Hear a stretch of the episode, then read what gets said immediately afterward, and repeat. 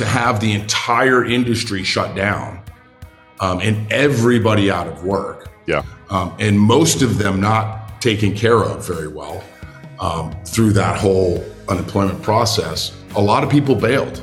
They just said, "Hey, man, this is not this isn't a safe industry or safe career for me." Yes. Um, and so we lost a huge portion um, of our workforce that way. You know, I'm completely inspired by the different innovations that happen in our industry, and I'm super excited to introduce you to this week's guest, a chef and partner in a very dynamic restaurant group that's making a huge difference with their approaches to the labor challenge. Now, you're going to want to stick around because they have a new program that it's called Tip the Kitchen. So, first of all, obviously, there's been a disparity for years in our industry between front of house, back of house, but now the kitchen is being tipped as well. But it goes so far beyond that. This is an innovative program that literally other restaurant groups are reaching out to this company to find out what they're doing and how they're doing it. And they are 100% staffed in their restaurants during this labor challenge. So stick around. You're not going to want to miss this episode. You're tuned in to the Restaurant Rockstars podcast. Powerful ideas to rock your restaurant. Here's your host, Roger Beaudoin.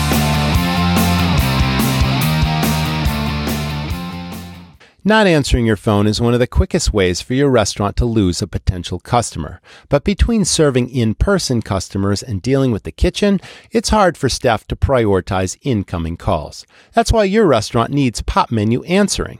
Simple questions that keep your phone line tied up can be handled without pulling a staff person from your in person hospitality. Reclaim the power of your phone. Popmenu Answering is powered by artificial intelligence to answer the simple questions most people call in with, like Do you have outdoor seating? or What are your hours? Within the Popmenu platform, you can customize answers for your restaurant and choose the voice your guests hear, plus create customized greetings. Popmenu Answering picks up your phone 24 7, 365 days a year, turning every phone call into an opportunity. Plus, Popmenu's full collection of tools helps optimize your restaurant's website and menu, streamlines your ordering experience, and assists in retargeting to enable you to build long lasting relationships with your guests. Get help answering your restaurant's calls now with Popmenu Answering. And for a limited time, my listeners can get $100 off their first month plus an unchanging monthly rate at popmenu.com slash rockstars. Go now to get $100 off your first month at popmenu.com slash rockstars. Listen, I'm all about marketing, but believe me, very few marketing ideas today are fully trackable, where you know exactly where the business is coming from, and you also know that it's generating a positive return on your investment. Now, I no longer own restaurants, but if I did, this idea would be at the very top of my marketing plan. It's all about birthdays. Everyone has a birthday, and they are a huge, let me repeat that, huge source of business in your restaurant. Why wouldn't you want to focus in on reaching everyone with a birthday in your area?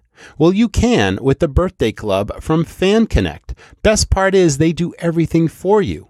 You get a turnkey marketing system that sends birthday cards in advance, inviting people to celebrate at your restaurant from your area code, plus a sign up strategy for your existing customers.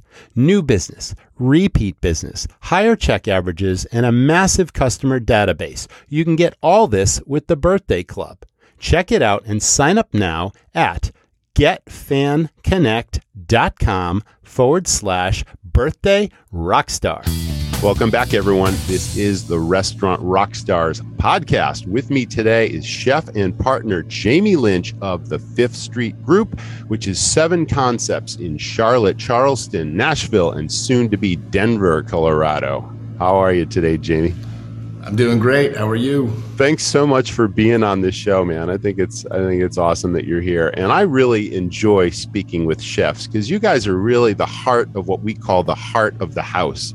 So I think it's really an interesting perspective to hear all about things from the back of house perspective, but you're also a partner in this business. So you have operational control, you make decisions. So we're going to get into all this and we'll talk about your concepts, of course. But as my audience knows, I always like to start with the backstory of my guest. So take us back as far as you, you know, care to go. All right. Well, you know, I don't have that, um, you know, that culinary journey that a lot of chefs have, where you know, uh, my grandmother was, you know, you know, had the whole family around the kitchen kind of thing. That wasn't really my experience. Um, I fell into restaurants um, as my first job. I was 16 years old, um, kind of a punk rocker, um, hardcore kid, getting into trouble, you know, that kind of thing. Um, that was that was my story. Um, and I started at a local bar and grill in Marblehead, Massachusetts, this little like lobster town on the North Shore of Boston. And um, it was this seedy little bar, you know, the locals bar. I may have been Uh, in that bar, Jamie, because I've got You a good friend that that's been in Marblehead a real long time, and I've Oh, been really? There, I've been there many times. Are we talking about the downtown sort of harbor area? Yeah, no. So it's not uh, it's not the Sail Loft or Maddie's. That's the that's Yeah, that's the. I've been I've been to both of those places. So, Yeah. well, anyway, keep telling us Yeah. your story. I'm familiar yeah. with So this was Marblehead. called this is called the School Street Grill. Um, I started as a dishwasher there. Mm-hmm. Yep. And um, I fell in love with the you know high octane, you know adrenaline rush of the kitchen. That was my fix. yeah, Um, I get it. Um, so so that's what kind of got the hooks in me. Um, you know, the the what I remember the line cook there, you know, was this guy who used to like make uh, you know magic mushroom milkshakes, you know, before the shift and start tripping out and like cooking these burgers. And I was like, this guy's nuts. I can't believe you can do this in a job. Um, so, anyways, that was the thing that got me hooked on the restaurant business. Um, you know, I did that for years. Started, uh, you know, prep cooking and fry cooking and stuff like that. Really, the real, you know, kind of nuts and bolts of the kitchen stuff. Later, I moved to um, New Hampshire. I was working at this um, from scratch. This is probably after high school, 18 years old. So a few years later, um, I started cooking for a chef um, who at a from scratch Mexican restaurant in New Hampshire, and he started teaching me kind of like about you know marrying flavors and some technique stuff, and um, and at that point realized that I had a natural talent um, for cooking and the kitchen life. He really pushed me to go to culinary school. I decided that if I was going to have any chance at some sort of successful life, I better I better try to find a career. So, um, so I followed his advice. I ended up going to school at NECI in um, in Vermont, Burlington, yeah, Vermont. I'm familiar with New that England- school. yeah, New England um, Culinary Institute. It's no Uh-huh. longer um, there, but great, great culinary school. Seven to one teacher ratio, um, very hands-on and like um, you know mentor styled teaching, which I, I really did well in, um, and I excelled there. When I, as part of that program, I had to do two internships. My first internship I did in um, San Francisco under Michael Mina um, at Aqua Restaurant, and that just blew my hair back. Walking into that kitchen, um, you know, Michael was there every night. Uh, people that don't know, Michael's probably one of the most successful American chefs um, in the country. He's a he's a rock star. Um, but uh, working in his kitchen was my first experience in an upscale fine dining situation, um, and I and I loved it. Kind of those guys kind of took me under the wing, started really teaching me about um, upscale kitchen kind of operations and cooking.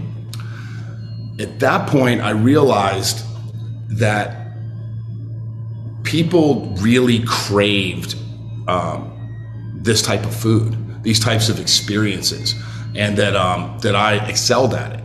Being kind of a fringe outsider, you know, not very sociable person. Um, you know, I was the kind of kid that was always fighting with people and all that kind of stuff.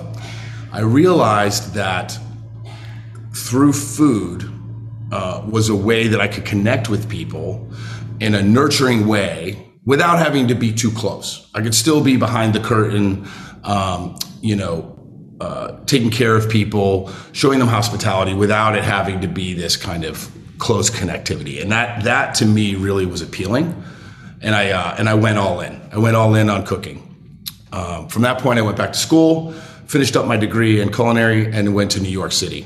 Um, I figured if I was going to excel at this, um, you know, I had to learn from the best. So uh, I, I moved to New York. This was probably 1996, I think, and I worked at um, Le Cirque 2000 in the Palace Hotel. Yep, famous name there for sure. Yeah, that was you know I went from Michael Mina, which was like my Yeah. you know that's that's what bro- broke the shell Yeah, for me, yeah, and yeah, then going awesome. to Le Cirque was like a legendary hmm um, situation. I mean, Oh, Sirio yeah. Maccioni used to come down the line Yes. um, during pre-shift and like you know pick at your mise en place and and and thank everybody for being there. I mean, it was magical to, to That work is under somebody. so cool. And Yeah. and celebrities back then too, right? A big Oh, yeah. celebrity restaurant. Lots of famous people would come in. You were cooking for them. Um, I'm sure Totally. accolades followed, but keep going. I don't want to interrupt your story. This is great. Yeah, um, so yeah, ton, tons of celebrities. I remember Whoopi Goldberg was one of the ones that we used to used to come in all the time, and Regular. a total regular. and um, it, we would get, you know, we we would get the the server would come in when she sat down and said, "Hey, Whoopi's here," and we knew what that meant. That meant she was ordering off menu every time. Roasted chicken, right? We didn't, we didn't have it on the on the menu with um, I think it was carrot puree or something. Mhm. Of course, I was the vegetable cook there. So like every every garnish or vegetable that went with um with with the main course was my responsibility. So at that point, I had to scramble off the line and like find these carrots. Usually they would come from like you know the veal stock, and we would make this carrot puree for her. Anyways, so um you know that was an amazing experience. I was there for about a year. Um, I worked under Andrew Carmellini. He was um, he was the sous chef there at the time, one of the sous chefs, um, and I worked kind of on his part of the brigade there under him. And um, we, you know, he kind of started this mentorship kind of relationship with me. He really um, took it took me under his wing. You know, broke me down and kind of built me back up as a cook. Um, he was offered the job as the chef de cuisine at Daniel Boulud's new restaurant, Cafe Boulud, at the time. Um, Yes. so that was in yeah the old Daniel when he moved, Yeah. reopened Daniel and turned the original into Cafe Boulud. Andrew went and it was the CDC there. Um, I desperately wanted to join that team. Unfortunately, most of the cooks from Le Cirque moved over with him, as they kind of do in New York. You know, they kind of travel in bands like a little pirate. Yes. Enclave? Yes. Yes. yes. and um, Wow. and there was not room for me on that team at the time. So I went to work for Charlie Palmer, another legend in New York City. Mhm. Um, I moved Yes. up very quickly through the ranks of his kitchen to the rank of saucier. So I was kind of a lead line cook at that that point. Um, when I got the call from Andrew, and Andrew said, "Hey, you know, they called me Monkey back in the day. That was my nickname because of the shaved head and the big ears." So he's like, "Hey, Monkey, I got a spot for you. Um, you want to join the team at Cafe Boulud? What's the job, Andrew?" veg guy. So I was like, ah, man, I'm going, you know, two steps back. Um, I would not let that opportunity pass me up. So I, I jumped on it, moved over, and ended up working on that team for a few years. Well, you're traveling in rock star restaurant circles here because we're talking Yeah. celebrity chefs, big name people, and the teams that they support. And like you said, it's like sometimes whole teams will move to a new situation because that is the established rock star dream team, you know, and you're part of this in multiple situations. I mean, that is completely inspiring to young chefs listening to this episode right now, just letting you know that with or without a formal education, your skill set, your motivation, your desire can take you to the ultimate pinnacle of this business and you can work for some all around the world anywhere with some really amazing people and you're a testament to that so i'm loving this story so far keep going Yeah, hundred percent. So, uh, so of course, I, I worked with Andrew for about I think two years there. Um, everywhere through the kitchen. From I started as the um, veg guy, the entremetier. yes Worked my way up to saucier. Of course, it didn't take long. I'd already been through the program with them. It was just a matter of um, you know positions opening up, um, and then moving up into those positions. Mhm. Um, till I reached the position of tournant, which is um, you know that's the the round chef. You can do anything. You're kind of like you know you're you're you're wherever they need you, you're there. Um, I did that for a little while, and it was clear to me that there was no sous chef gigs happening in that team. It's just it's not it's not a position unless somebody dies. gotcha You're just waiting, you know, Yeah. waiting in the wings. Yeah so you Uh, got to keep moving Yeah, so so I did that, and an opportunity opened up at a restaurant called Tocqueville on 15th Street um, right off the Union Square Market um, for a sous chef. Little 40 seat restaurant, um, husband and wife owner team. It was an awesome opportunity for me, so I took it. Um, I learned a ton from Marco. Marco Moreira was the uh, the chef there. They still have a restaurant. I think they moved it to the corner. Uh, but anyways, um, much bigger location. I learned a ton about shopping from the market, um, cooking features daily, how to approach food in a more kind of like real simple ingredient driven fashion. Um, and I was there for about nine months when um, 9 11 happened. And that was just a huge. So you were right like, there in the middle of that whole thing. Yeah, I was actually oh in the gosh. shower getting ready to go to work when when everything happened. Yeah, um, I actually got I got out of the shower and and you know saw the whole second plane situation. It was like what That's the hell? Crazy, crazy, yeah. crazy. So you literally very close by, and just the aftermath of that for so long, how it affected anyone who lived or anyone connected to any of those people and the city itself. What an experience! I can only yeah. imagine what that was like. But again, keep going. This is awesome. Yeah, it was it was crazy, man. Yep. I, the the city flipped on its head. I mean, it was it was really depressing to be there. Um, we ended up um, we ended up cooking for rescue workers. We were about four Beautiful. blocks from Ground Zero. Wow. Ground Zero started at 11th Street. Yeah. Um, and so we would just go into the restaurant, batch out as much you know stuff in hotel pans as we could, and just take it down and hand it off. Beautiful. Um, yeah, we did that for about two months, and I just I had to go. I mean, it was the only thing that was happening in New York that I could tell where the bars were packed.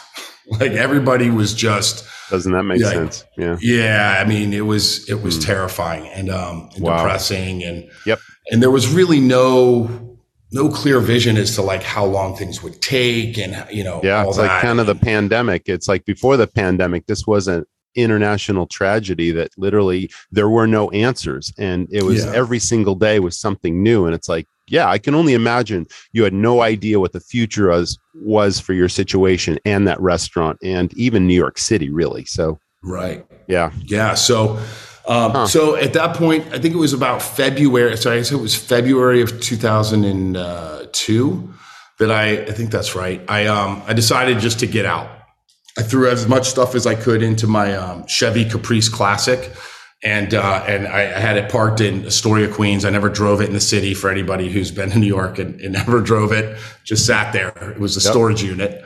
I had to move it every couple days uh, for for the you know street cleaning, but um. Uh, I threw everything I could in there, my knives and everything, and I drove down to Charlotte, North Carolina. I had a friend who grew up in um, Gastonia. We went to culinary school together in, in Vermont. Um, you know, he was kind of making moves in the um, Charlotte scene and uh, said, "Hey, man, let's let's do a restaurant together. Come down here and let's just figure it out." So I literally drove down, kept my stuff in the car, and slept on his couch for for a while until uh, you know he got engaged and moved out of the house that we he was renting, and I took it over. So um, that was that was my move to Charlotte craziest thing about that is when I got to Charlotte, I had my resume ready to go and I pounded the streets. I, I you know, try to figure out who, who are the best restaurants in town, who are the best chefs to work for. Um, and this was just a completely different landscape than what I was used to. There was maybe, there was maybe five chefs at that time um, that were doing like a chef driven restaurant. Everything else was, uh, else was corporate steakhouses, um, chain restaurants, things like that. Gotcha. Mm-hmm. So I went around with my resume, dropped them off to these people, asked to talk to the chefs, and and I just got shut down. Like I couldn't believe it. Nobody would hire me. With your like, kind of experience, huh? That's what I that's what I was thinking. I'm yeah. like, what are you guys thinking? Yeah. Like, what's going on? So um, anyways, I, I, one chef ended up hiring me, um, Mark Martin. He was uh, he was um, an alum from my my school, had his own little neighborhood American bistro. Um, you know, saw that I went to NECI and was like, "All right, come on, looks like you work for some cool guys. Come come work for me." So I ended up working with him, and that was great. He gave me a shot. Um, you know, it was me, him, I think, and one other cook in the kitchen. So, you know, I use the term sous chef, but we were really all cooks and dishwashers and, and prep cooks. Um, but that kind of got my foot in the door. Um, he used all local ingredients. He actually had farmers come to the restaurant and drop off um, orders and stuff. And that's where I met um, Sammy Koenigsberg. Sammy is a farmer, organic farmer in, in Charlotte. Started kind of the um, slow food um, movement in Charlotte, the the farmers market there. He was kind of influential in that whole movement in the Charlotte area. Um, and this guy blew my mind. Working for some of these great chefs all over all over the place, like these you know epic um, you know chefs at the pinnacle of of culinary we had all the best ingredients. I mean, they came from all over the world. We could get anything we wanted because people would pay for it. But meeting Sammy flipped a switch for me where, um, you know, we were using products that literally were being grown 20 miles up the road. Um, and this stuff was beautiful. I mean, gorgeous produce, um, chickens that he, that he raised on his farm, um, that were just, you know, very well taken care of, everything organic. Um, so I started going out to his farm and um, on the when I was off and just kind of learning about the process and what was going on there. Um, and that really changed my um, approach to food, which has always been very technique driven based on my background. But um, but it it it it changed my perspective to the ingredients and how to honor these ingredients in a way where you don't have to um, you don't have to use these magical um, techniques to make this beautiful stuff happen on a plate. If you use the best stuff that you can get and the freshest, most um, most healthy and nutritious foods, they'll do they'll do the art artistry for you. That kind of thing. Um, so, anyways, that that was kind of a seed that kind of happened that feeds into my later story. Um, uh, at that point, um, I was working around Charlotte a little bit. Um, I ended up getting offered a job as a chef de cuisine um, under Bruce Moffett at a restaurant called Barrington's. This was a small 40 seat restaurant. It kind of mirrored Tocqueville a little bit. So I was very interested in that because I had just kind of come from uh, that kind of situation. Bruce hired me as a chef de cuisine. He was uh, expanding his operation, opening another restaurant. So he needed to kind of focus on that. Um, and I got the opportunity to kind of come in there and really start to stretch my own um, culinary wings, you know, explore my my cooking voice a little bit and see what that was going to be. Um, and he was he was great about um, you know letting me lead the team. He taught me a lot about running a business, a small business, um, how to you know price uh, your proteins and work with purveyors and and all that kind of stuff, which I'd never done before. So it was a great experience. Um, I worked with Bruce for I think three years, uh, on you know gaining this kind of knowledge and and um, you know kind of building my name in the community and and getting you know um, you know my brand out there like the my kind of cooking. When um, Patrick Whalen and Alejandro Torrio, my business partners now, uh, kind of reached out to me through um, our other business partner Mills, uh, who I knew from the neighborhood. He was kind of the designer um, I kind of knew him from the bars and hanging out and kind of late night situation. Um, and they kind of reached out and said, "Hey, man, would you?" Uh, actually, he, I think he was going to buy my motorcycle. That's that's how it all started. I had a Ducati, and he was like, "Hey, you got that sweet bike? I'm into right buying on, bikes. Yeah, you want to talk?" yeah, yeah, yeah. I love that bike. That's awesome. Um, yeah, but you know, I was hard up for some cash, and uh, okay. Uh, um, I had a newborn at that point. And um, I was like, yeah, I need to sell my bike. So we got to talking and uh, he hit me up and said, hey, look, you know, me and these guys are thinking about starting our own thing. Um, and the thing that they were starting ended up being Five Church. But the premise of everything that really sold me on leaving um, Barrington's and, and, you know, teaming up with these guys was, was everybody's background was a little bit different. Everybody had an expertise in hospitality um, that the others didn't. You know, obviously, mine was cooking in back of the house. Um, Patrick had um, a lot of bartending experience and front of the house experience, as well as um, a really good brain for numbers and business, uh, which I had none of.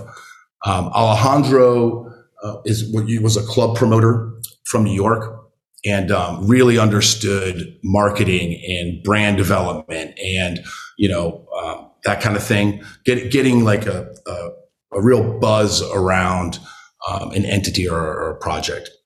And um, and Mills obviously had a really creative designing side. The premise was why not us? Right? We're here, we're out here running these businesses and restaurants for people, making them tons of money, making them successful, and with none of the glory, right? None of the, we're not at the front of, of any of these projects. And um, why not us? You know, we got the skills to do this. And um, so we, we got together and um, decided we were going to do it. And Five Church was the, uh, the, the brainchild of that. Um, and that kind of started our road um, to opening, you know, we'll have seven restaurants by the end of next year. You know, that is an amazing story, and so many things come to mind. We talked about the importance of, say, business and financial skills, not just having strong culinary talent. We talked about partnering. And for, like I said, young chefs, this is such an aspirational episode because, again, the inspiration and the things you're telling us in the story is inspiring people on what is possible. And one of the pitfalls of being a restaurant owner, as our audience knows, and as you know, is people come and go, and it's a high turnover business. And a, a lot of restaurants' reputations are built and live and die on the chef in the kitchen, right? And all of a sudden they get a better offer or something happens and they give notice, and it's like, okay, now I got to rebuild an operation, find someone with equal, if not greater talent, and then rebuild or at least you know damage control to my regulars that have come to expect that style that cuisine that quality all that sort of it's such a problem. And i, I speak mm-hmm. from a restaurant owner's perspective because over 20 plus years i hired and employed many chefs and people come and go and i've had these challenges. So yep becoming a partner is a way that a restaurant, if they recognize talent in someone and future potential, it's to secure the reputation and the long term success of an operation. And that's the story you're telling right now. It's like you pay Absolutely. your dues on the street in numerous experiences. You learn skills from every place you worked, and now you brought your best talents to bear on this opportunity that is now growing. And yep. so you know it, it's two sides of that coin you know looking yeah. at it from the chef who's got inspiration and aspiration and ambition that wants to you know i think a lot of chefs um, want to put their name on the door of a place. They do. But in order to do that again you have to have more than just the culinary skills. I think you need to bring the whole skill set to bear because this is after all a financial business with with shrinking margins today. Like it's horrible you know, yeah. with rising costs and labor issues and supply chains and all that kind of stuff. So, yep. your journey is a really uh, amazing one and it's very exciting. I love that story. I think that was fantastic. So, Thanks. what about cooking influences? What types of cuisine do you cook when you're not even working? And do you yeah. even, I mean, do you love to cook when you're not literally working?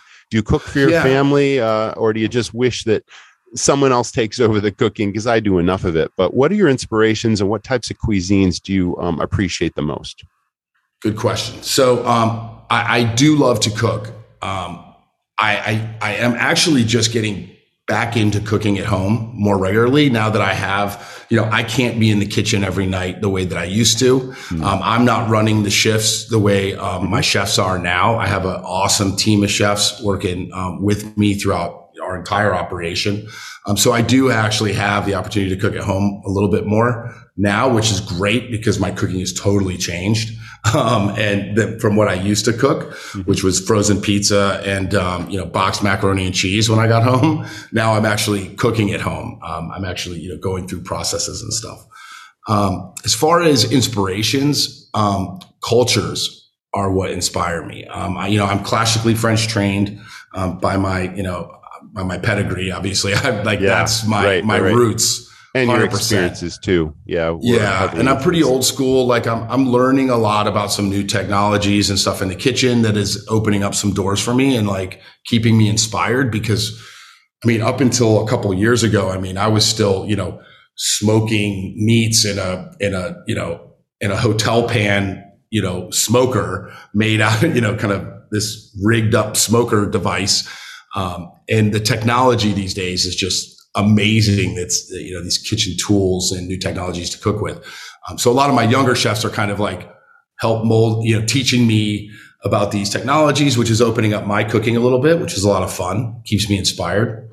Um, but um, you know, to answer your question about the inspirations, it's it's cultures. I go through phases where, um, like for instance, when we were opening our stores in um, our restaurants in Charleston, uh, I was researching Low Country cuisine and the history um, of Low Country and the slave culture, and yes, you know how a lot of that stuff came from West Africa, which led me down this rabbit hole uh-huh. uh, where I was just like gobbling up everything I could learn about West African culture and cuisine and farming techniques and all that kind of stuff. And I started cooking with a lot of like field peas and rice and, you know, all these kind of like, um, you know, chilies and things that we didn't have around here. Um, and, and that, and I go through phases like that. Um, you know, so like for, for a year and a half, it was like everything had this kind of West African vibe going on as I was exploring that. Um, and then it just kind of changes over time. So I just get inspired by whatever cultural things going on that I'm interested in, and I just I go for it. Awesome. That's how I connect with stuff. That's yeah. I mean, how cool is that to keep? I mean, it is experimentation too, and mm-hmm. and you'll apply a certain style to your cooking, mm-hmm. but then a new inspiration will maybe turn that on its head, and you're going to totally adapt your style to a new culture or cuisine. I mean, God, totally see it never gets boring it's a constantly no. evolving quest to to excel and to dazzle the public with your creations and to mm-hmm. inspire the people that work under you and to keep everything elevated and to stay relevant in one of the most competitive businesses out there. I can't think of anything more exciting. That's that's terrific. it, it is super exciting. It cool. never gets old. That's for yeah. sure. All right.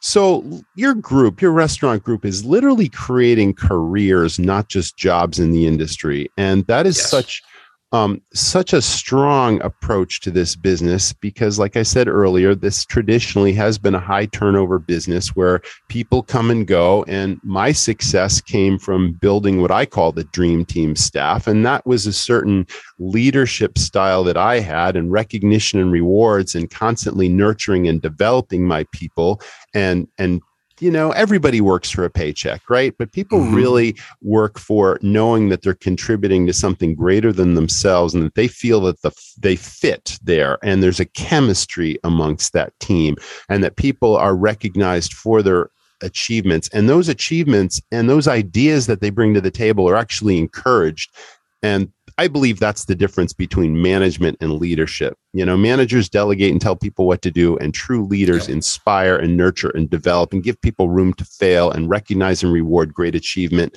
And that's what keeps the staff and longevity versus turnover. And obviously you guys are at the forefront of doing that so let's talk about let's start with the labor shortage and why yeah. restaurants have been hardest hit in this in this whole labor crisis because all industries are struggling with finding great people restaurant industry perhaps more so and then let's sort of flip that and figure out why your restaurant group is 100% staffed right now. You're recruiting with no challenges whatsoever, and your restaurants have taken on a really unique approach that is sort of the crux of where we're going with this. So take, take us there. All right. So I don't have all the answers, first off. Um, I, I, I, don't. I don't know exactly why our industry has been the hardest hit. Um, I do know that you know our industry is made up with a lot of different people on different different um, kind of parts of the path of their career right? We have some people that are just kind of you know it's their their first job or or you know their job while they're in school trying to figure out what they're going to do. Um, we have some career people. We got you know managers and chefs that are dedicated to hospitality and have that gene that they can't shake. And so this is their this is their yeah, this is their calling. Yeah. Um, and then everybody in between. And, you know, to have the entire industry shut down um, and everybody out of work. Yeah. Um, and most of them not taken care of very well um, through that whole unemployment process. A lot of people bailed.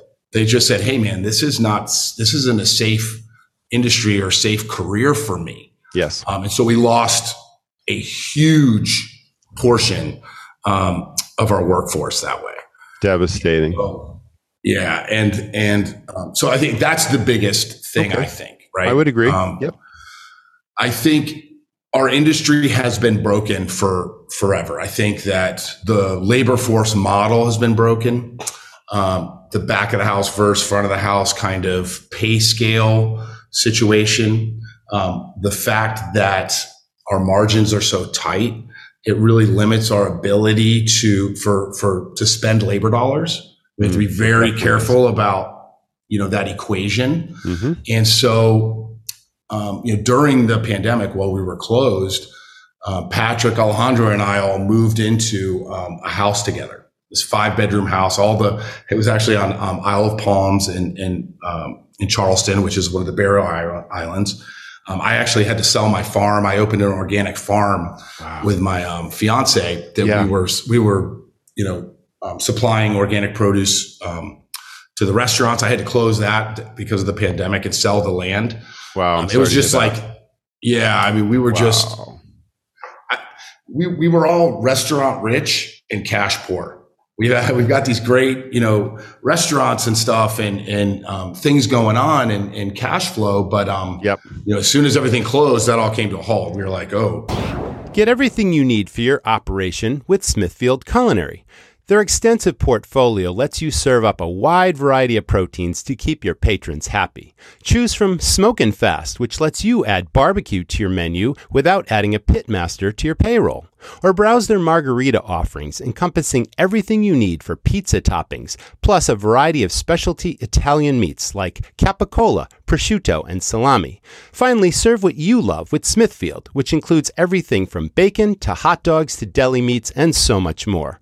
For the products and solutions to keep your operation running strong, visit smithfieldculinary.com.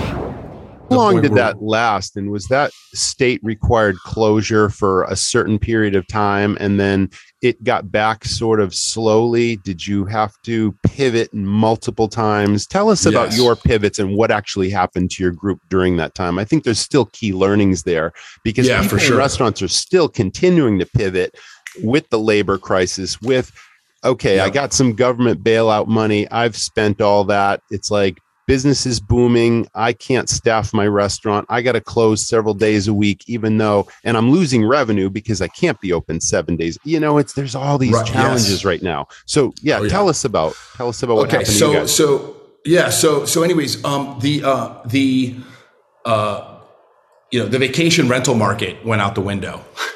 So we got this great lease on this house on Isle of cool. Palm. We all moved in together. That was Yep. like our our bunker, our home base, Mm-hmm. um, and we we started really looking at what was going on. We're watching the news all the time, trying to figure out how we were going to survive this. Um, the benefit that we had was having um, a Church and Union and um, restaurants in multiple states. So we had North Carolina, South Carolina, and we were working on the Nashville market. We were actually under construction here at that point.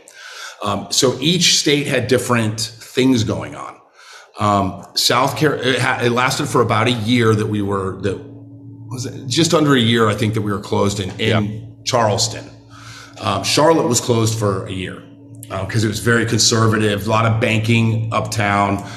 Like, I mean, banks are just still coming back in full force now. So, like, uptown Charlotte was was a ghost town. So we didn't even really think about that. We were trying to do takeout and things like that, like most people did. Um, but Charleston actually had a little bit looser um, restrictions and stuff. So we were able to do a little bit more there, which really helped carry us through this. I mean, if we weren't doing a little more business in, in Charleston, we would have really suffered. Um, we did open Tempest at the um, at the very beginning of the openings. So that was in first quarter, like first quarter 2020.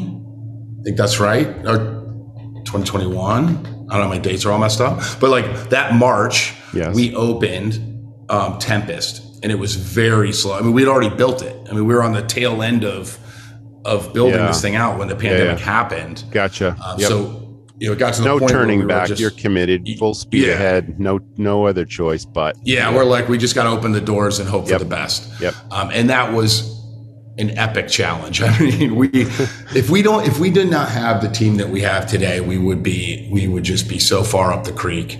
Um, but everybody put their their focus into that. Um, luckily, we didn't have to juggle what was going on in Charlotte. Um, you know, how do we how do we keep our staff employed here? Why don't we do all that? Um, so we could focus on getting Tempest off the ground, which is Right. which is what we did. Man. Charleston slowly started to open. Um, business was not great, uh, but there was some cash flow, which allowed us to kind of, you know, pay some people. We did get the PPP funds, which without we would be belly up. I was in the 100%. situation. No, Yep. no question. Um, if they had not passed those bills, we would be done. Yep. Um, so we, we, we, you know, we got by the skin of our teeth, we kind of were able to navigate all that. And I got to give Patrick credit for that. I mean, he it was just all over the bank accounts, the like money that we had, either, you know, the cash flow when we closed to, yeah. you know, just, Yeah, you had to be. I mean, you had to have a you had to have a you know pinpoint accuracy as to what your losses were and what your Mhm. decrease in revenues were. You had to be first in line to press the go button when all these programs were starting to get rolled out. You had to fill out the applications. You had to be accurate about that, timely about that, and you had to be ahead of what's the next thing coming because Totally. a lot of people heard about this stuff coming, but they were late to the plate and they didn't Yep. get the money. And it's like that was my situation yep. you know there were so many different programs happening simultaneously and it's like i committed myself to diving into all of that and making Yep. sure that so yeah it sounds like patrick did the very same thing and Yes. Yeah, 100%. wow And I, I got to give him credit, man, because like, Yeah. and, and I think Cool. that's a lot of why there was so many losses, like restaurant losses, because you know so a lot of these chef-driven places, you know, if the chefs are not business savvy, and they're not, Yeah. you know, they're not all over their numbers and their bank accounts, and overwhelming and- and- really yeah, it's too. It's, I'm all about the team. Like you got to have a team of people, um, and because you can't have your eye on everything all, at all all times. And um, yeah, so anyways, we were, we were able to secure that, um, and and that really helped helped us bring staff on. You know, we were paying people abbreviated pay because we had to make it last. Um, that was another thing that we did is we um, we we had to ration it out. We said, okay, fine if this is all the money we have um, and charlotte is closed and you know we're only bringing in you know some leave-ins every week in charleston you know we got to make this money last for a year right this could be a this could take a year for us to to, to get back correct to you had no strength. idea yep No clue. And so we really rationed it out. We, we were open with our teams. We said, hey guys, this, this is what we can afford to do. You know, uh, we don't want to lose you, but this is the best we can do. And if, if, if, you know, if that works for you guys, like, come on, we'll find something to do. We'll, we'll, we'll, we'll make food for, um, for, um, school lunches. We'll do like whatever we have to do. We'll, we'll, we'll put ourselves to work. Um, and, uh, and that was really the, the key to kind of getting through it. That's an awesome story too Yeah. Now, let's talk about Tip the Kitchen because that's Yeah. sort of at the heart of what your current success with staffing and morale and team building is really all about. And it sort of addresses the the traditional maybe disparities in pay in in an industry that has long affected like you said of the inability to pay people necessarily what they're really worth or to maintain margins you know all that stuff is is Sure. affected so tell us about the program what was the brainchild for that program um, what did you learn along the way is it refined are you still tweaking it just take us through the whole thing Yeah. So, you know, I think it obviously it all stemmed from the pandemic. I mean, the worst day of our lives was was having to let go of our staff. Yeah i You know know, we, we we had to do it for their own good. Like we needed to, we had to make them um, eligible for, uh, you know, for the for some um, unemployment and stuff like that. So we had Sure. to do it. But I mean, that's something I never have done and and would don't ever want to do again. um, who does yeah and so, you know, I think, you know, I have always felt undervalued, um, underpaid. Um, you know, I've always made less than my counterparts, either on the front of the house or whatever. Um, I think Patrick identified that. I think he realized that there was this you know, kind of frustration, this underlying, um, you know, discrepancy and fairness uh, between what the front of the house servers who, you know, um, work a lot less than maybe the the back of the house staff. I don't I don't want to say they work less hard because I mean being a front of the, like I you know they, they, work hard. I mean working every, with the yeah public, every restaurant it, job is hard and demanding hard. and challenging. But the kitchen works under what what some would say would be more challenging conditions, extreme totally. heat, and you're on your feet for long shifts under extreme heat and burning oils and all sorts of yeah, hazards that the front of house doesn't have to deal with. You know. Yep. Yep. Totally. Yeah. And um, and so. Um, yeah, and, and they make quite a bit less, and they don't Correct. get tipped, and so um, yes, you know. So I think the the the idea was, and with you know, understanding that the industry is not a safe um, industry for um, career growth, right? Ha, you know, an industry that can disappear in the blink of an eye is going to be um, scary for people to really invest their energy and time into. So we needed to find a way to a pay our people more. They, you know, back of the house employees need to to to make a livable wage. They have to be able to put food on the table, have have transportation, you know, enjoy their life. I mean, at the end of the day, what are we all doing here? Like you know, you have to be able to to enjoy it, um, and you know, worrying about whether your job's going to be there tomorrow, worrying about whether or not you're going to make enough to, you know, take care of your kids, you know, send them to to summer camp, whatever. Like we just yeah. we, we realized that we were part of the problem. You know, sure. we were part of this problem where we you know we had these numbers, these labor percentages that we had to hit, and as a result, like we were underpaying our staff you know, there's no other way to, to, to spell it out. And so we dedicated to change that. We said, we got to find a way to even this out. Um, and so Pat started looking at a lot of different models. Um, you know, how do we, uh, you know, do we raise prices? We can't do that. You can't raise prices because now we have to raise our prices across the menu in an industry that's already suffering. So now we're alienating even a bigger population of our, our clientele by raising our prices. I you know, know, we want to keep our concepts available to everybody. Yes. We want everybody yes. to be able to come and enjoy it. And so and value is a huge part of that equation, you know. 100%. And and it's not the guest's responsibility or issue of what uh, a company's financial situation is. They simply want right. value for money and to be provided with service and a great experience. Totally, 100%. Yeah. And so there was that equation. So we said, okay, can't raise prices so that's not that's not the option. We can't just pay them more. Mm-hmm. Um, and then the idea of tip the kitchen um, was was born. And how do we make that happen? And that was a long road. I mean, there was a lot of legal things we had to look at. Um, there's a lot of labor laws. You can't, um, you know, you, you, really can't share um, the tips from traditionally tipped employees with traditionally non-tipped employees. That's that's, that's a right. big no-no. Yep. Um, we, we learned we so we had to really dive in and and, and break down the rules. Cover all your bases. Figure out how it worked, and um, so we decided to give this tip the kitchen a try. It works amazingly. We've raised, let's see, over 1.6 million dollars for our teams on top of their pay. Uh, since we started Tip the Kitchen back last April. So just over a year, 1.6 million. I mean, it's it's crazy. The way it works is this. There's a couple rules. One, it's voluntary. Okay? You don't have to do it. It's not mandatory. It's not a service charge. It's it's it's if your experience is worthy we we ask you to consider leaving something for the back of the house. Is that how it's communicated? And is yep. it on a guest check? Do the servers talk about it? Tell us about the communication to it's, the guest. It's printed on the menu. It's actually oh. at the bottom of the menu. Yep. It says gotcha. "Tip the kitchen." Boom. Here's how it works. Nice. Um, and then we we urge the um, we urge the staff mm-hmm. to explain it. Um, they do not sell it. Right. They're they are they are trained not to sell this tip the kitchen that we don't want people to feel guilted into leaving yes, money. It's completely it optional, be, sure. It has to be completely optional or else mm-hmm. it doesn't work. Okay. Um, you know, we're not asking for handouts. We're asking, we're asking that if, if we if we do a great job, consider it. Okay. So that's the first rule. Um, the second rule is that um, that we match.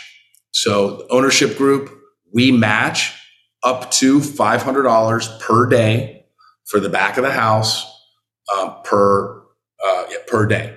in each so restaurant, right? Each of your each restaurants does that. Yeah, Yep, each restaurant. gotcha. So let's say in in Charleston, uh, they they get um, two hundred dollars in kitchen tips. We throw in two hundred. It's four hundred, and the back of the house splits it evenly.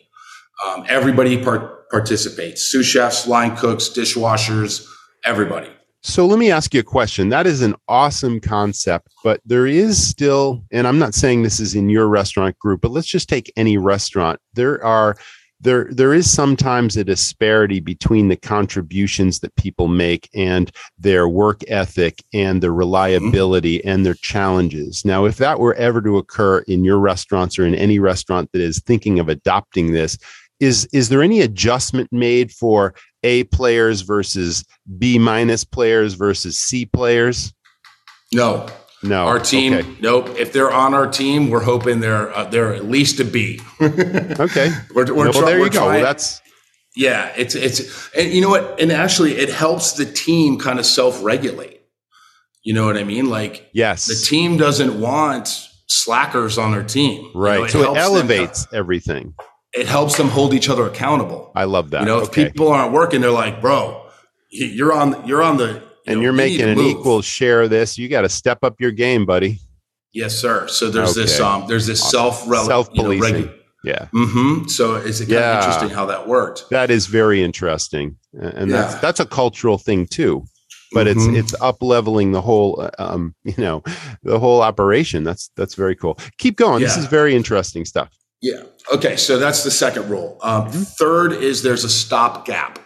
So the stop gap is to, um, you know, one thing that, that that we thought about early on, and that Pat kind of devised this stop gap for was um, we didn't want the front of the house employees to feel that they were being penalized by us adding a tip line to the check, right? So now they have to share their tips with the back of the house. Um, so what we do is what we call the stop gap, and that is um, if a guest splits a check, right? They do uh, they're- split their tip. Half goes to the front, the server. Half goes to the back of the house. So We a standard match. percentage, you're saying, like if it's a 20 or 25% tip or whatever it is, some people may choose to 50 50 the front of house versus the back of house. Correct. Then Gotcha. what we will do is we will elevate the front of the house's Uh huh. percentage to Oh. twenty one percent. Okay. Yep. Okay, so over twenty. Yes. So if they were left an 18% tip on their own, they actually do better by sharing with the back of the house because we elevate it to 21%. I understand. Okay. Yes. So there's a lot of cost involved in this and a lot of math involved on our end, back of the house kind of administrative end and, and a, and a um, financial investment on our part for this to work. Yeah. Um, but we can talk about that in a minute because we've done all the analysts on that tracking, and we we've, we we see that it's really not. We're, we're not. It's not really elevating our operational cost much. About one percent, we think. Um, so, but we, we can talk about that in a minute. that's incredible. How long has the program been going, Jamie? So we it's been um, a let's see. So about 14 months, I think. So just a year and a few months. Yeah. Yeah. And I think it, you've, I think something that I heard uh, about this elevates um, people's earnings by say 15k a year, which is extraordinary in this business. Oh, Yeah, this right? is back that, of the is house that realistic? Yeah, back Oh yeah, house, right? That's to- totally. I mean, there are some line cooks and sous chefs that Mhm. are making as much as I made my first year as an executive chef. this is It's awesome. bananas. It's totally bananas, and and and I'm super proud of that. I mean, Yeah. that's you know that is um. What yeah, I wasn't paying myself much, but Mhm. I was also you know I was also a partner and looking out for the business. Um, but um, the fact that these you know entry level um, hospitality positions can earn a wage that affords them, you know, a livable wage is, is just something we're super proud of. Um, Man, what So a pioneering effort this is. Yeah, it's been, it hasn't been easy. um, and also getting people to believe it has been hard, you know, Yeah. um, getting employees to believe it, getting um, uh, potential um, uh, people applying for work to believe that it's real. You know, it, almost they're like they're like, is this like I don't believe it. Like an owner's like taking care of the people. I'm like, no, no, this is like a real thing. We actually talk to our staff. Yes. Go do a stage. You know, go spend do a working interview. Talk with the people. See how much they're making. See if they like working here. Like, you know, see, get in there and, and check it out. Interview them. So is that leading to increased applications and now you've got a pool of people and and and literally the longevity means you don't have a lot of openings that you're creating because you've got 100% retention and you're you're continuing to elevate the people that are there and you've got a big pool to pull from if you lose somebody for whatever reason is that what's going on yeah no word, I mean, is word on the street though about this it must be right yeah there's there's a little bit of word on the street so we do get people you know calling the restaurant directly and saying, "Hey, you know, yeah. I, I want to hear more about this. You know, I want an opportunity." Um, we know it's, there's not a ton of that, surprisingly enough. I mean, we're still getting, we're using a lot of the the regular um, avenues that people use. You know, Indeed and yeah. um, Facebook and all these different things. Um, so I don't think our pool is particularly bigger than anybody else, um, but we do have an advantage, um, and I think that's what's Clearly. really helping us yeah, this yeah. is definitely helping us. Let's talk about the reaction of the guest when you first rolled out this initiative. And I'm, mm-hmm. I'm hearing that it's overwhelmingly positive now. People are understanding, people are very supportive of this. And yeah. they're they're just if they're a fan of your restaurants and your group, then they're they're on board with this. But when you first rolled it out, because it is sort of a, a foreign concept that is extremely mm-hmm. rare, but I do see it being a model for the future, and you're you're leading the way on that. But what was the initial reaction, and how did that go? It was mixed. I mean, we, okay. like you said, um, you know, people who knew us as a group or were, you know, familiar with our our brand and what we do, um, were all supportive. They were all all about it. Yeah. We did get a lot of, of kind of kickback from some people. Why don't you just pay your people more? Why do we have to do it? They don't um, understand. Why don't you just raise your, yeah, raise your prices, all this kind of stuff. And, um, you know, which we anticipated. We, we kind of figured that would happen. Um, you know, not everybody is a hospitalitarian. you know, um, some people they want they want their stuff, they want it now, they want it cheap. Yeah. Wow. Those aren't the people that we no. are catering our business nope. to. No, no, that's true. And and obviously when you build that kind of reputation, it's like this is who we are, this is what we believe in. That's part of your mission statement, right? And that's communicated yeah. to the team and it's like everyone stands behind that unifying voice and yep. you're and your loyal regulars, your guests, even first time visitors that jump on board will stay loyal. And it must have yeah. led to interesting online reviews too, right? Yeah. Like what are you oh, seeing yeah. in, in, social media? What are you seeing on Trip Advisor and Yelp about this? It must have popped up and it must be a continual thing. Are you seeing yeah, that that's overwhelmingly positive also? It's it's definitely overwhelmingly positive for sure. Most people are, you know, the people that actually take the time to read, you know, how it works, mm-hmm. um, that we actually match whatever they put down. So it's, you know, they're actually, they're getting a discount on their um, on their tipping, right? Like if you we're, we're going to match it, so your your dollar goes twice as far. That's that's right? a beautiful thing. Yeah, yeah. And so like I think people that actually read it and uh-huh. think about it and get behind it are like, hell yeah, this is great. Like look at you guys taking care of your people. Like that is a model that we need that everybody should kind of be looking at, right? How do we take care of people better so that they work harder in an environment that they're proud of? Like you get better productivity. Like it, it's just it's overwhelmingly positive from most people. We still get the people that, you know, have a snarky comment or, you know, why should we have to pay your employees kind of thing. Um, and, and, we just, you know, we just, we swipe it away. We, you know, not everybody's going to get it. They don't understand how it works. Exactly. Um, and, mm-hmm. and I bet if any of them, you know, took a moment to ask our staff how it affects their lives, it might change their, their perspective. Wow. You know? Well, you know, it's got to be no i'm i'm absolutely convinced and positive that the morale of your team absolutely translates to the guest experience totally in a 100%. positive way you know what i mean and it took it does yeah. and because and they're also it gives them some um responsibility. You know, it gives them um, the, like control almost, right? Like like if if we if we all focus today, if we if we put out the best food we put out ever, we can earn more today, right? It gives them this like they're they're engaged in a way that they weren't um, before, right? It's like oh, I make X amount of an hour, so like this is this is how much effort I'll put in. Uh, so so they're connected to um, their their potential earnings in a way uh, that, that gets them engaged. The team works amazingly together now. Like to me, when I when we first launched it, I would say maybe in the first month, right as we were still rolling it out, we had problems with the accounting of it, like trying to figure out how to move the money from the tip line to the to the guests and do it legally, sure, like you mentioned, yeah, all that like, stuff. Yeah, we had some you know roadblocks and issues that Yeah. we had to sort out. Um, so you know the first few weeks were a little little jumbled, uh, but once we got it working um, and and smoothed out and consistently you know started building and building and then the staff receiving the funds. I mean the kitchen like walking into the kitchen was like being in a in a an alien place. I was like what's going on here?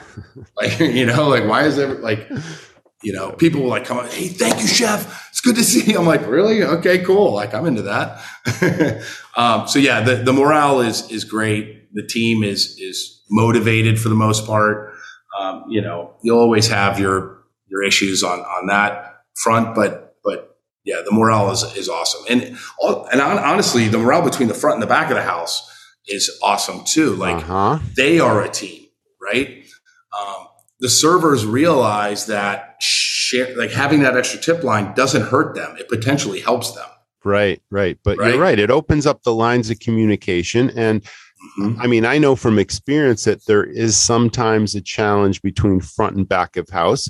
And there are Yep. certain front of house people that are intimidated to talk to the back of house when something goes wrong on the floor in the heat of Mhm. battle. And and Yep. now it's like it levels the playing field and it puts everybody in literally the same mission moving forward to work together as a team like you say this this Yep. is really really incredible because it's covering so many different bases at the same time Mhm. and and working wonders for your operation this is We believe it's a total game changer, Yes. and uh, yeah, Wow. it- we we believe That's it's the killer. future. Yeah, it's I we believe see it's the future for hospitality for I, sure. I do see that, you know, and all it takes is one restaurant group to move on to other groups and other independent restaurants, and they find a way to follow your model and to. And Mhm. I think that's going to up level hospitality across the board. Well, I let me tell you what we've done. Yeah. So, um, so Pat started a uh, a Twitter feed Mhm. for Tip the Kitchen. I think it's um, at Tip underscore the Kitchen on um, Twitter, and we literally laid out all the entire program. Um, I mean, it's I got to put that in the show notes to this episode. Yeah, please. Because I know this audience is like hanging on every word because it's intriguing, it's compelling.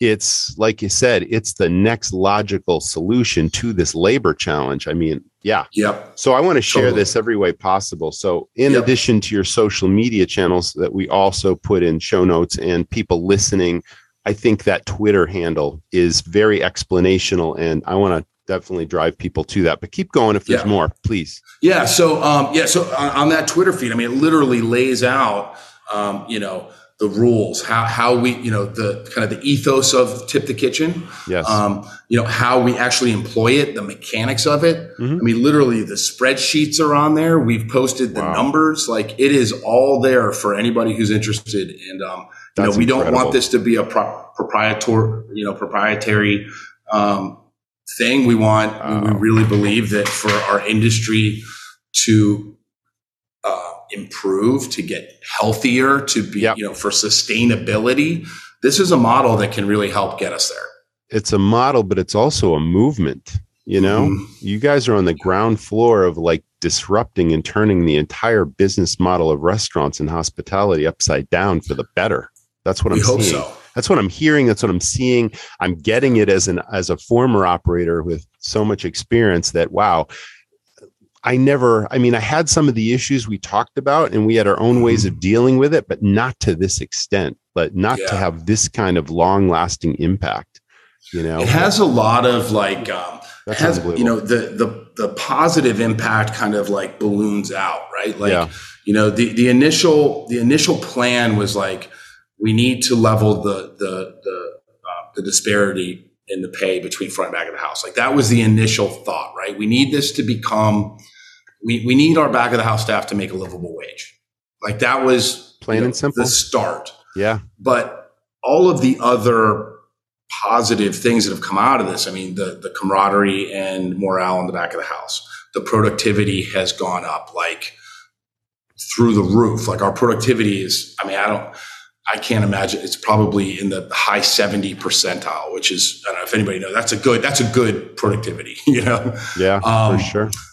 Um, let's see what else. Um, uh, yeah, uh, there's just like the quality of the product that we're putting out is amazing. The the inspiration of the team. I mean, the chefs the chefs themselves are creating more interesting food. I mean, the the quality of our food is through the roof. Um, you know that that uh, the connection between the front and the back of the house, kind of like healing that kind of divide, Yep. has been a game changer that we didn't expect. Uh, we hoped for, but like you know, who, who knew how how it would go? Um, and then um, you know our retention. I mean, people just don't they don't quit. Like people are enjoying their jobs. They're they're more positive. They're happy to be there, which speaks to your point that um, you know not everybody's there for a paycheck. Like a lot of people, they're making good money Yes. but they like where they work and they take pride in it and that's that is a huge motivator for people Well, that's the difference that we talked about earlier. It's not a job now, it's a career. There is Mhm. upward mobility, there is recognition, there is appreciation, there is opportunity. And you might even move people around amongst your restaurant group if somebody Oh, wants do. to move to Charleston or Nashville or Denver, or whatever. You're creating opportunities Oh, yeah. for your great people to keep going in this business. Yeah i mean our goal Yeah. our, our understanding of this is that Hmm. if we if we are not profitable and if we don't expand our operations this movement won't take hold like we have to be the ones to grow it um, as other restaurants kind of see that it's working and see our our um, you know our expansion they'll say hey maybe we'll adopt this but we, we believe that like you know opening in denver you know um, another restaurant in nashville we've got coming on the way um, as we open these and implement this Fantastic. tool it's just going to start you know ballooning it up Yeah. um, yeah, and yeah. so staying profitable, keep moving forward, Mm-hmm. keep, you know, um, growing our, our operation is going to help this thing kind of really take hold. Fantastic. So let's wrap this up by saying we've covered so much important ground here. And I was hanging on every word, and I know this is a really big episode for our audience. What would be your best advice to operators that have been through the pandemic? They're still standing, maybe by a by a thread they survived, you know, and they're still going. They've been beaten up really badly and they got to rediscover that pride and the passion that you clearly exemplify with your and your partners of course. What's your best advice to people just to keep going? Because better days are ahead. This is one possible solution to the labor crisis but moving forward you're in this business for a reason. What would you say to those people? I mean, I would, you know, my, the thing I would say is that this is the hospitality business and not the restaurant business. You know, if, if you, if you went into this business to make millions, man, like Mhm. cash out and do something else. Um, we're in this business for people. So put people before profits.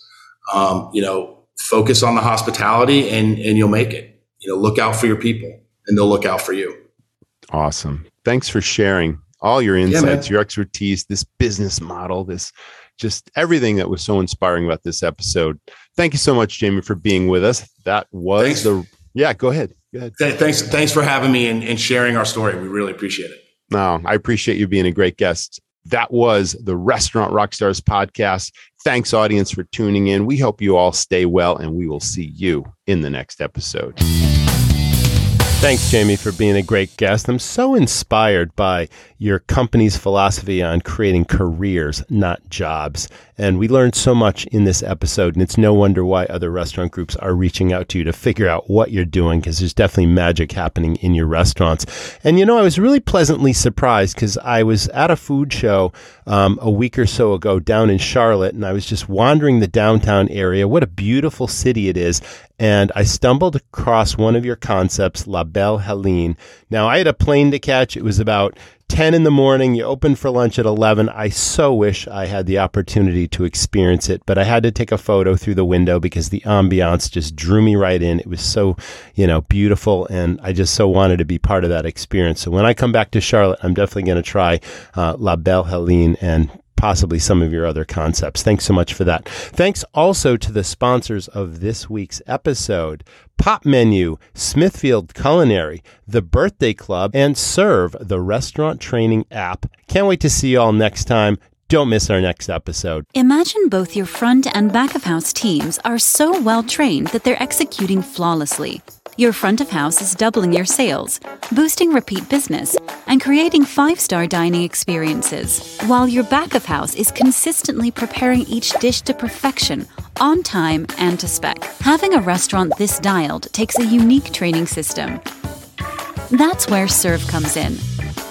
Serve means study restaurant variety and it is a powerful, mobile training system, custom built to meet the needs of your restaurant. Serve will uplevel your team's knowledge and skills, maximize your profits, and create experiences guests will rave about. Picture this. Before the doors open for business, Susan, one of your managers, is assigning serve training to Paul, your new bartender. Using the app, he will learn both food and beverage ingredients, allergens, romance notes, and pairings. She shows Paul how to use Serve's interactive study tools to become a master of the menu, and how to use the cocktail database to easily find specs to make any drink. He can't wait to hit the floor and sees how Serve will unlock his hidden sales potential. Susan will be able to track his training progress and test his performance. I've got this, Paul says. Next, Susan just uploaded a brand new appetizer to the Serve menu using the admin dashboard. Using Serve's menu profit tools, she's determined that this new dish will have a major positive impact on the restaurant's bottom line if the team is able to sell it. So she makes it a priority sale item and gets your front of house team on board to suggest it throughout the night. Meanwhile, in the kitchen, Steve, your line cook, pulls out his phone and uses Serve to see prep notes on the new appetizer offering. Wow, he says, here are all the ingredients, the cooking steps, and a photo of the plate presentation. This makes it so easy to learn this dish. Sally, your server, returns to her table with drinks and says, May I now suggest you start with our new signature appetizer? It's the perfect complement to the chef's fantastic lobster special tonight that pairs wonderfully with a bottle of Whitehaven Sauvignon Blanc.